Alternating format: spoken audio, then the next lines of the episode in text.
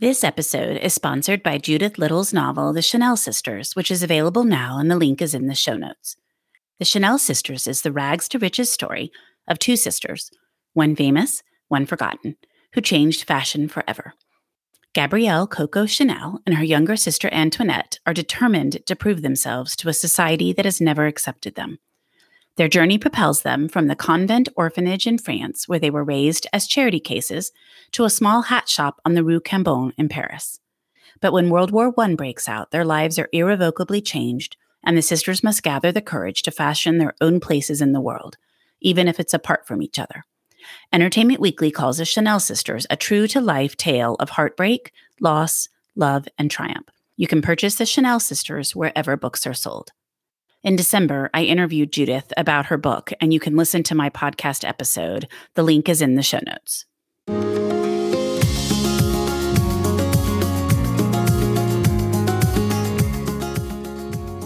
This is the Thoughts from a Page podcast, where I interview authors about their latest works. My name is Cindy Burnett, and I love to talk about books. For more book recommendations, check out my website, thoughtsfromapage.com, and follow me on Facebook and Instagram at Thoughts from a Page and on Twitter at Burn555555. I want to say thanks to Carol of Reading Ladies Book Club for sharing my podcast in a blog post, and BreadFan42 for reviewing my podcast on the Apple Podcast platform. I really appreciate everybody who's making an effort to share the podcast with others. It really helps. Today, I am interviewing Susan Meissner about the nature of fragile things. Susan is a USA Today best-selling author of historical fiction with more than half a million books in print in 15 languages. She is an author, speaker, and writing workshop leader with a background in community journalism. A California native, she attended Point Loma Nazarene University and is also a writing workshop volunteer for Words Alive, a San Diego nonprofit dedicated to helping at risk youth foster a love for reading and writing. I hope you enjoy our conversation. I'm a grown up. Me too. Yep, me too. But you know, these days being a grown up can really suck. Luckily, we're grown ups who grew up in the coolest generation. We had video arcades and also some of the best TV and movies ever made. We lived the origin of awesome consumer electronics. The list goes on and on. Yep, Generation X. Exactly. And we're Gen X grown up. Every week, the Gen X Grown Up podcast explores media, tech, toys, games, and more from both yesterday and today. Through the eyes of Generation Xers who absolutely love that stuff. You can find us on iTunes or wherever you get your podcasts. Or find us on our website, genxgrownup.com. Life sucks as a grown up. All right, I think that was good enough? I, I hope so, man. I'm tired. Who listens to a promo on a podcast and then goes and listens to a different podcast? Right. I, I, I've never done it. no. Right. Welcome, Susan. I'm really excited that you're here today to talk with me about the nature of fragile things. How are you? I'm great. I'm so happy to be here. Well, why don't we start out by talking a little bit about the nature of fragile things? Why don't you tell me about it? Well, the title of the book, um, I want you to to consider that um, not everything that looks fragile actually is, because you know we all know the nature of something fragile is that if you drop it, it will break if you hurl it, it will shatter. But I want to suggest that not everything is as fragile as it looks. In fact, some things and some people are far more resilient than they outwardly appear. And it's about an Irish immigrant. She's telling the story, it's in her point of view. And she's living in 1905 in Manhattan in a terrible tenement situation. And she wants out of New York for a lot of reasons. So she answers a mail order bride ad from a San Francisco widower who wants a new wife for himself and mother for his five year old daughter. That's how desperate she is to get out of New York. And when she arrives and marries this man, at first everything is fine. She's got a beautiful house to live in, um, a, a, daughter to love. She can't have children, but there's something up with this man that she's married. He's not abusive. He's a good provider, but she can just tell there's just something not quite right. And everything kind of cracks wide open, figuratively and physically, um, when the earthquake strikes uh, about a year later in 1906.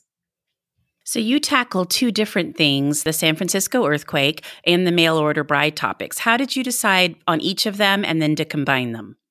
Well, I, I like to give my characters from the get go, there's some sort of nut they need to crack.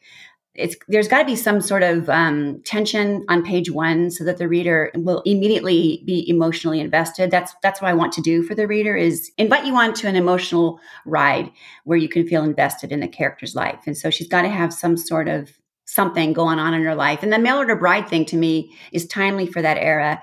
And it's such a bold move. I have, I guess, admiration for anybody who's willing to take that kind of risk. And I, I wanted to explore it because I don't think I would ever do that myself, but I wanted to explore what it might be like. And then the earthquake just provided such a great backdrop because it was it was defining for San Francisco. And it's a great backdrop for exploring what it's like to have your world shattered. You know, like the ground literally.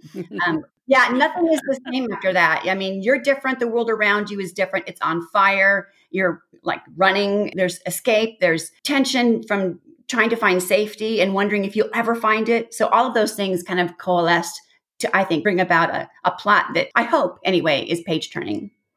Well, it's sort of hard to imagine being a mail order bride these days, but I think you really do have to cast yourself back, like you said, to that time period, and it was much more common. But either way, it is definitely a bold step. I can't imagine doing something like that.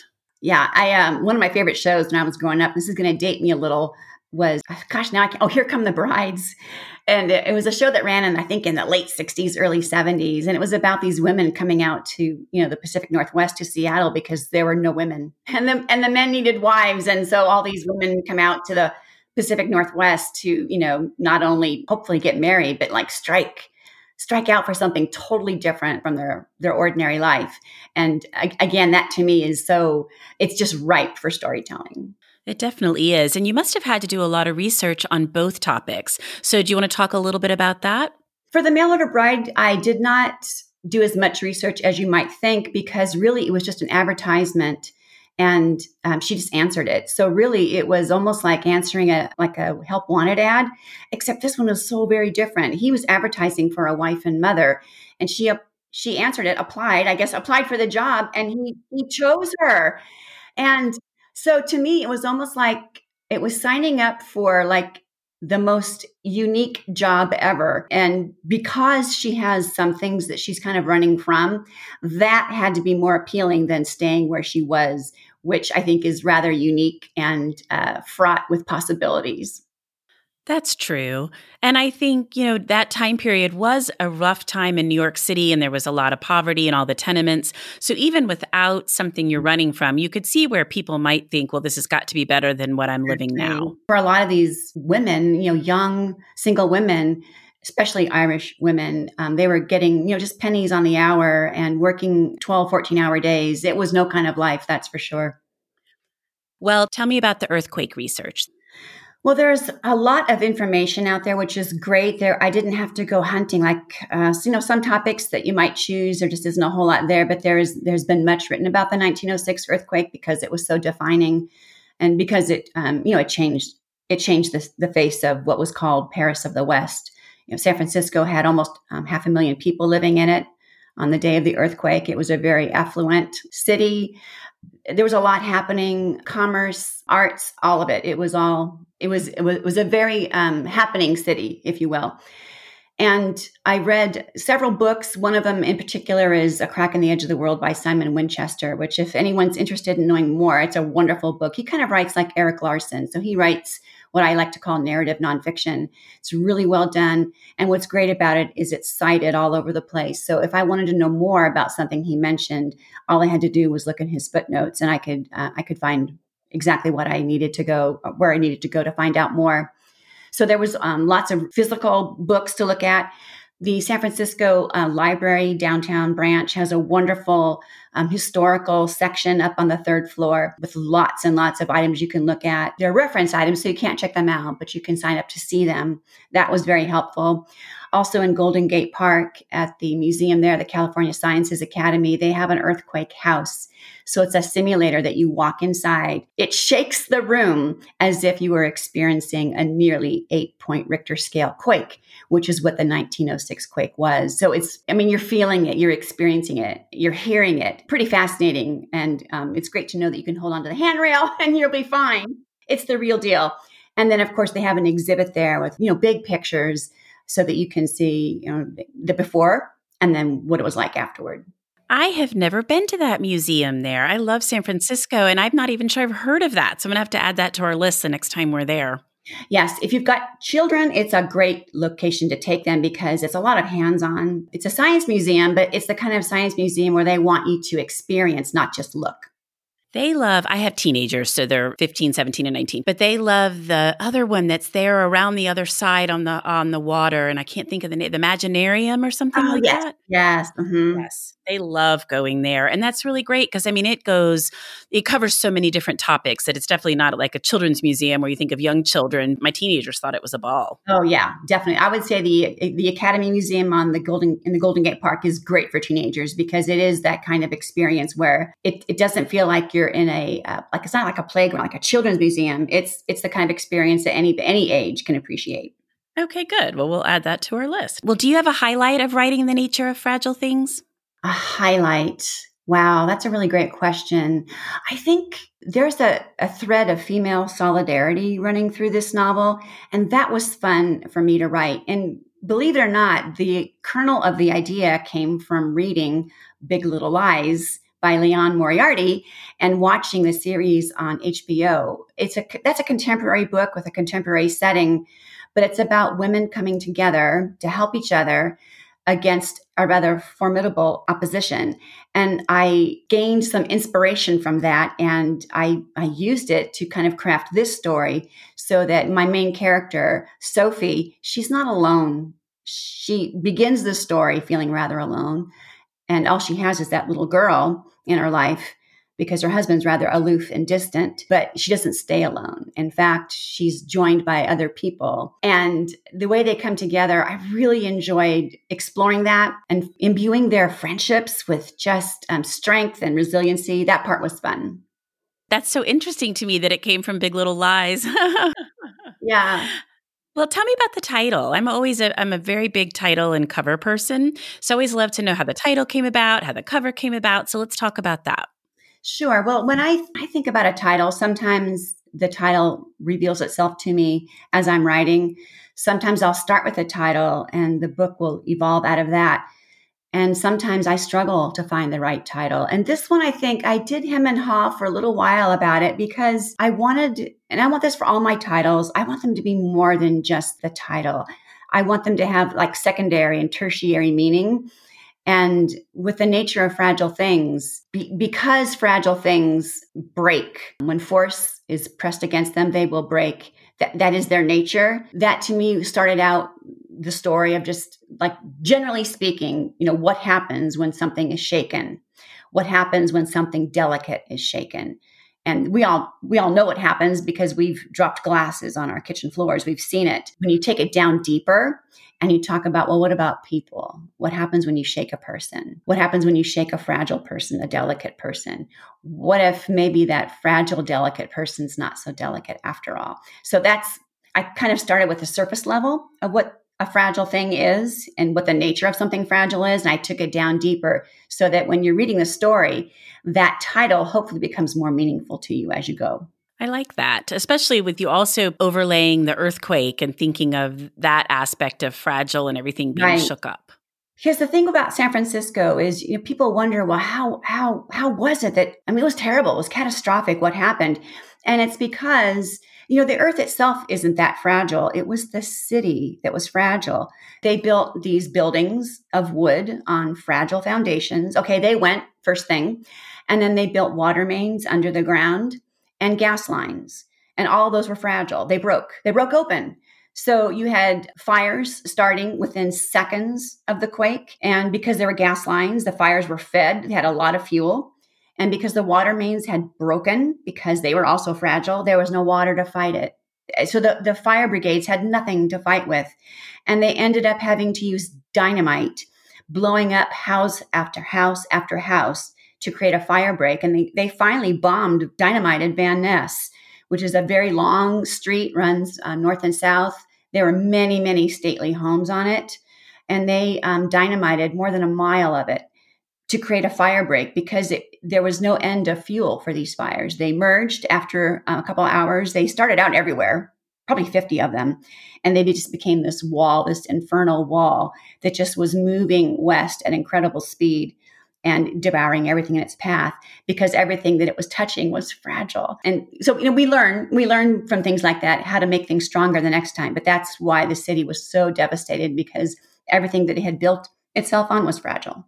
Well, I knew the fires had broken out immediately, but I wasn't totally certain. I'm not even sure I thought about exactly why. And so that's interesting the way you're explaining it and it explains why everything burned so quickly. Yeah, they tried to bring in water from the bay, the Oakland Bay, and I think they did like up and down like Fisherman's Wharf. And if you've been to San Francisco, you know, all that um, coastline where you have all the ferries and um, the, the ferry building and all of that, they could bring water from the bay, but the fire was moving west and you know um, the ferry building and Oakland Bay. That's all east, and so they could they could only bring it in maybe a mile, and they they couldn't catch up with it. That's fascinating, and it does kind of make you wonder about the people that did all the initial planning and building. Okay, so why don't we talk a little bit about your cover then? I can say that it's wonderful because it had nothing to do with it. They always ask me, "Do you have an idea for the cover?" And all I can do is is send them covers that I like of other people's books because I never really I can't envision visually. Um, but I have a great cover designer at Berkley. And so the um, street that you're seeing there, if you Google National Archives San Francisco 1906, that picture will come up. I, I think it might be Sansome Street. And it's so it's an actual photograph that they've um, used for the cover from the damage of the earthquake. And then, you know, superimposed there is this turn of the century woman holding the hand of a little girl. And it's pretty obvious the little girl is looking up at that woman for help. Like, what are we going to do now? And, you know, it shows the woman her back is to you. And so she's looking forward at the destruction. And so for me, it's like she's saying, Don't worry, I've got this, I'll figure it out. And of course, as she's talking to the reader, you know, she doesn't know what she's going to do, but she's got that little girl's hand, and the little girl is able to trust her. The color scheme, I think, is perfect because it's the blue is, you know, kind of somber and melancholy. But the pink, I think the pink offers hope. Uh, that's how I see it. And so um, you have those two colors working with each other. I, I, didn't want the cover to seem like it was all doom and gloom. I mean, it, it gets pretty bad, but there's there's hope, and especially when you have people coming together who not only love that little girl, but they care for each other too. And I think that that's why the cover works for me is that it, there's there's so much about it that after you've read the book, even I think you'll appreciate it even more. I like that, and I like that they used an actual photograph. I think that's very cool. Yeah, I like it too. Mm-hmm. So you've written a number of books. Do you have a favorite of the books you've written? Oh gosh. You know, it's always the book I just last finished. And I think it's because I make room for new characters by saying goodbye to old ones. And I don't forget the old characters. They just go to the back of the room and enjoy the rest of their life.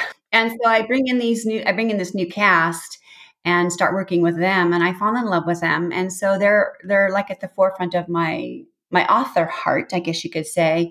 And so the the favorite of mine right now, I guess, is the one might be the one I'm writing right now, which is in its very raw state. It's um, it's not going to come out until probably 2022, but it's about um, three women who are impacted by the eugenics movement, and which was a very sad movement. I couldn't really take somebody's story and retell it because there's just nothing happy about it. So what I did instead was I was inspired um, by one particular story, and her name is Carrie Buck.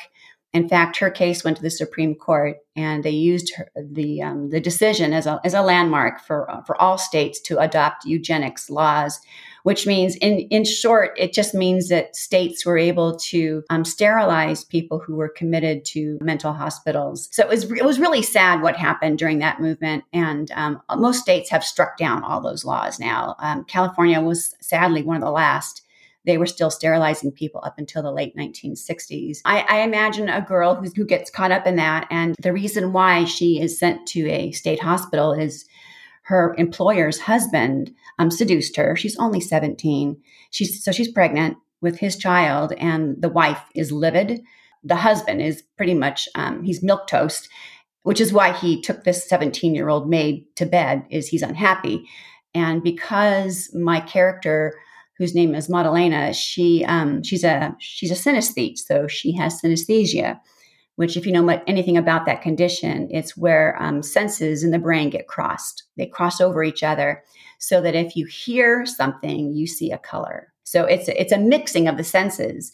and it, it only affects 1% of the population but but she has it and you know back then they didn't understand much about it and it was seen as a detriment to somebody like that is something you do not want they sterilize her that she has the baby and then she's sterilized which is really really sad but it really really happened the, to thousands upon thousands of people and so to try and make her story happy was a great challenge to me but i i think i'm i think i've got it you know something terrible happened to her when she was young but that doesn't have to define the rest of her life, right? Sometimes out of great tragedy, we can rechart a course for our life and we can find happiness again. And that was my goal with this book. I wanted to make mine have a happy ending. Well, that will be a really interesting story. I look forward to reading it. Thank you. I'm, yeah, I'm, I, am i am almost done with it. I've got I've got some work to do, and then the rough draft will be done, and then I can start polishing. Well, my favorite of your books is As Bright as Heaven. It was one of my top reads the year it came out. And I feel like it is a particularly relevant book for this past year with the pandemic and everything we've been going through. I just absolutely loved it. Thank you so much. Yeah, I never thought I'd be living inside the pages of one of my books, especially that one. yeah, exactly. If you had to choose, you're probably like, oh, that was not the one I would have chosen. and I also love A Bridge Across the Ocean. Actually, I think that's the first book of yours I read, and I just loved it that was a fun one to write too. Yeah, the Queen Mary is not too far from me here, where I live in. Uh, I live in San Diego, and so being able to go up to the ship as many times as I wanted to write that book was very helpful. Yeah, I liked all the elements of that story a lot. So, well, before we wrapped up, why don't you tell me what you've read recently that you really like? Oh gosh, um, probably Christina Baker Kline's newest um, was it's um, The Exiles, and it's so good. And I heard her give a book talk about the context of writing that book, which was amazing. So if you're able to hear her talk about it in any of the Zoom events that authors are doing uh, right now, I would definitely uh, listen to her speak about it. But it's about the uh, Australian penal colonies and uh, how women were sometimes sent to them for like crimes that you would never consider a crime, like promiscuity or or some other kind of like petty theft or whatever. They would they would convict these women in in Britain or also in the UK, and they would be sent to these penal colonies in Australia. And so she's got a story of these three women, and um, the characters are just rich, and the setting is just amazing. And and the takeaway too is, a wonderful book. I highly recommend it. And then the other one that I've read most recently, and it, I think people are you're probably seeing it around town, is This Tender Mercy by William Kent Krueger. And it's set during the Depression. The narrator of the story is like this 14 year old boy and it's about it's a story about kids in harm's way, sort of like um, Christina Baker Kline's The Orphan Train. Uh, these kids are experiencing adult sized problems and they shouldn't have to. They, they should not be having to make the choices they're making and doing what they're having to do to survive. And so I, I appreciate the skill that it takes to have a 14 year old boy be a be a, a, a, narrator for a story that a woman like me in my 50s can read and enjoy. It's really really good. And the ending is just so wonderful. So william kent krueger is the author of that one. Both of those have been recommended a number of times. I think they have both done well and resonated with a lot of people. Yeah i, I would say both of those writers know how to uh, write without i mean they're, they're not over the top. It's not fluffy but the descriptions are so apt that you just you see you feel you hear everything they're writing because they're just that skilled at what they do and I think that is what resonates with people is when you feel like the sense of place is so strong and the characters and the descriptions that you're sort of in the story with them. Yeah, I agree. I, I really like authors who are able to transport. I aspire to that every time I write. Can I transport my reader to this time and place? And will they feel and see and hear and smell what my character is feeling, hearing, and smelling. And you know, can I, can I do that? Can I can I provide that kind of transportive experience? And I, I'm always really glad when I hear from a reader that says I did that. Well, I think that's what I like so much about As Bright as Heaven was that I felt like I was there on the streets with them in Philadelphia, and as the bodies were piling up, it was so vivid. Yeah, writing that book um, because Philadelphia was such a hard hit city. There's been much written about it, and actually, this the Spanish flu pandemic really has only just kind of had a renaissance as far as awareness. It had almost been forgotten. In fact, that one of the books I read for research was called America's Forgotten Pandemic because it happened 102 years ago. It kind of fell away as far as awareness. And you know, two years ago, when this book came out, when it was the centennial of the Spanish flu pandemic, you still didn't see a whole lot of people knowing what it was or, or its impact. Because it was the second most deadliest pandemic of all time, all time. There's only one worse, and that's the Black Death of medieval times. You know, 50 million people died of Spanish flu pandemic, 650,000 in America alone. More U.S. soldiers died of Spanish flu in the trenches than than by you know gunfire in World War One. So it was exponentially worse than what we're experiencing now. And I think it deserves to be remembered. Those 50 million souls deserve to be remembered in some way. And so this novel, I think, is one way that people can be reintroduced to what happened so that they can we can give some sort of, you know, value to those 50 million souls and also to learn from the past because you don't really learn from the past if you don't look at it. Well, your author's note does a really great job of kind of talking about everything you just mentioned because I wasn't familiar with that pandemic at all until I read your book. I'm sure it's doing great in 2020 as people are thinking, "Oh, I would like to read about, you know, the last pandemic we had here and just sort of see how they compare if there's anything to be learned from that one." So, you were ahead of your time. I think people are wondering okay, we've gone through this before. How did we do? How did we come out on the other side? And so I think books like this, which um, showcase the human element because it's fiction. It also shows, well, what was it like afterward? Because we don't know where our end is. We know that an end is coming, but like, when is it? And how are we going to be on the other side of it? And so, books that talk about the past in a similar circumstance, you know, like in a parallel kind of experience, give you a little bit of a view as to what what we might be like on the other side. And I think with the Spanish flu pandemic, the reason why it was forgotten was it was so so terrible and the war had just ended and world war one was also terrible. And i think because they both ended at about the same time people just shut the door on all that pain. And that's how they chose to move on from it was forget it. And that's exactly what happened as generations went by and the door was still shut. And so we've thrown it open now because it matters now. Um, but i think that's just it's one way i think we we humans have of trying to deal with great loss and pain and heartache is we have some choices to make.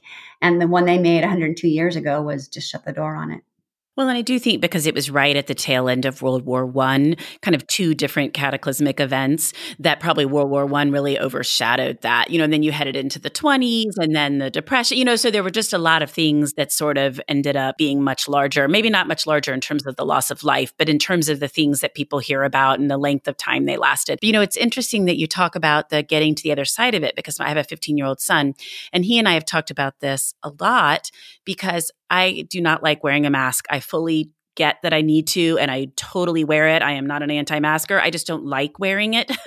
and so, you know, I've just said to him periodically like I wonder when we will no longer have to wear masks and he's like, "Well, you know, if you look at the photos from 1918, they obviously were, but then in the 20s they weren't." So, you know, it's just kind of been reassuring to me. So, it's funny that you mentioned that kind of other side of it because I do think we're all wondering when is this going to be over and what is it going to look like?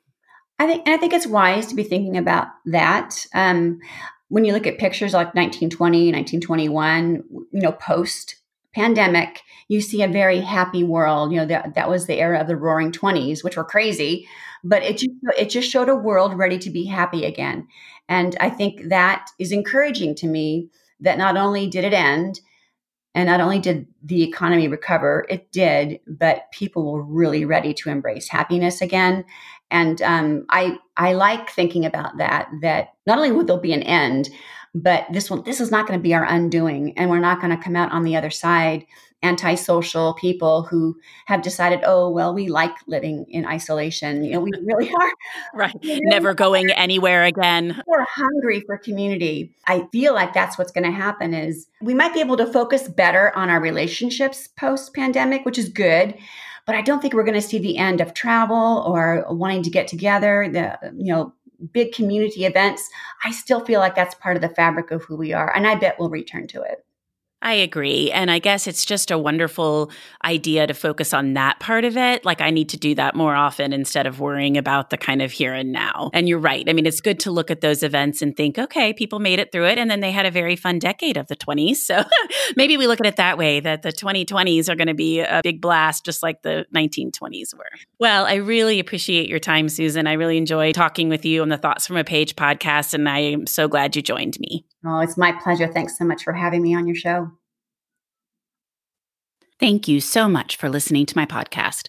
If you like this episode, and I hope you did, please follow me on Instagram and Pinterest at Thoughts from a Page.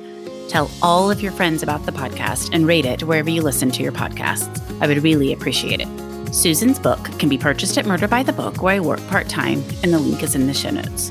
Thanks to Judithe Little and the Chanel sisters for sponsoring this episode. Thanks to KP Regan for the sound editing, and I hope you'll tune in next time.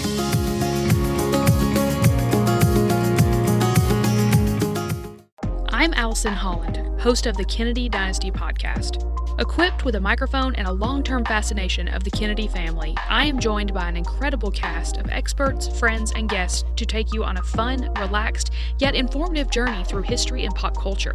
From book references to fashion to philanthropy to our modern expectations of the presidency itself, you'll see that there is so much more to Kennedy than just JFK or conspiracy theories. Join me for the Kennedy Dynasty podcast.